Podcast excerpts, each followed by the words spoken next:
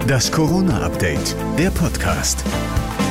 Ich wünsche frohe Ostern gehabt zu haben. Heute ist Dienstag, der 6. April 2021 und hier ist das Corona-Update. Stand der Informationen circa 13 Uhr.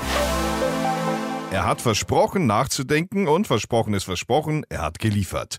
Armin Laschet ist über Ostern was eingefallen, was andere schon seit geraumer Zeit fordern. Damit seine Idee aber trotzdem irgendwie neu wirkt, hat Laschet dafür einen frischeren Begriff verwendet. Brückenlockdown. Mit diesem Brückenlockdown solle die Zeit überbrückt werden, bis so viele Menschen geimpft sind, dass wieder gelockert werden kann. Weil aber das Wort Brückenlockdown allein noch keine Strategie ist, wurde Laschets Idee nicht gerade kritiklos bejubelt, um es mal so zu formulieren. Im ZDF Morgenmagazin hat der CDU-Chef den Brückenlockdown. dann noch mal näher erläutert. Wir haben so etwas Ähnliches hier einmal erdacht mit dieser Osterruhe. Es ist nicht ausgeschlossen, dass den Brückenlockdown das gleiche Schicksal ereilt wie die Osterruhe. Laschet die Kanzlerin zitieren muss Dieser Fehler ist einzig und allein mein Fehler. und Markus Söder Kanzlerkandidat der Union wird.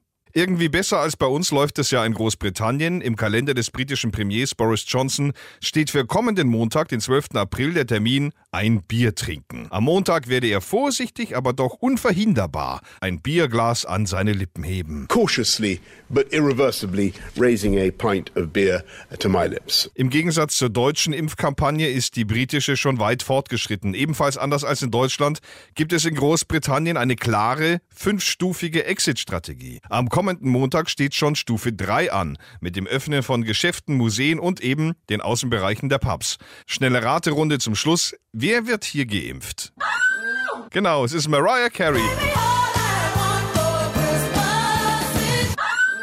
Zugegeben, hätte auch ich gewesen sein können. Ich stehe auch nicht so auf Spritzen.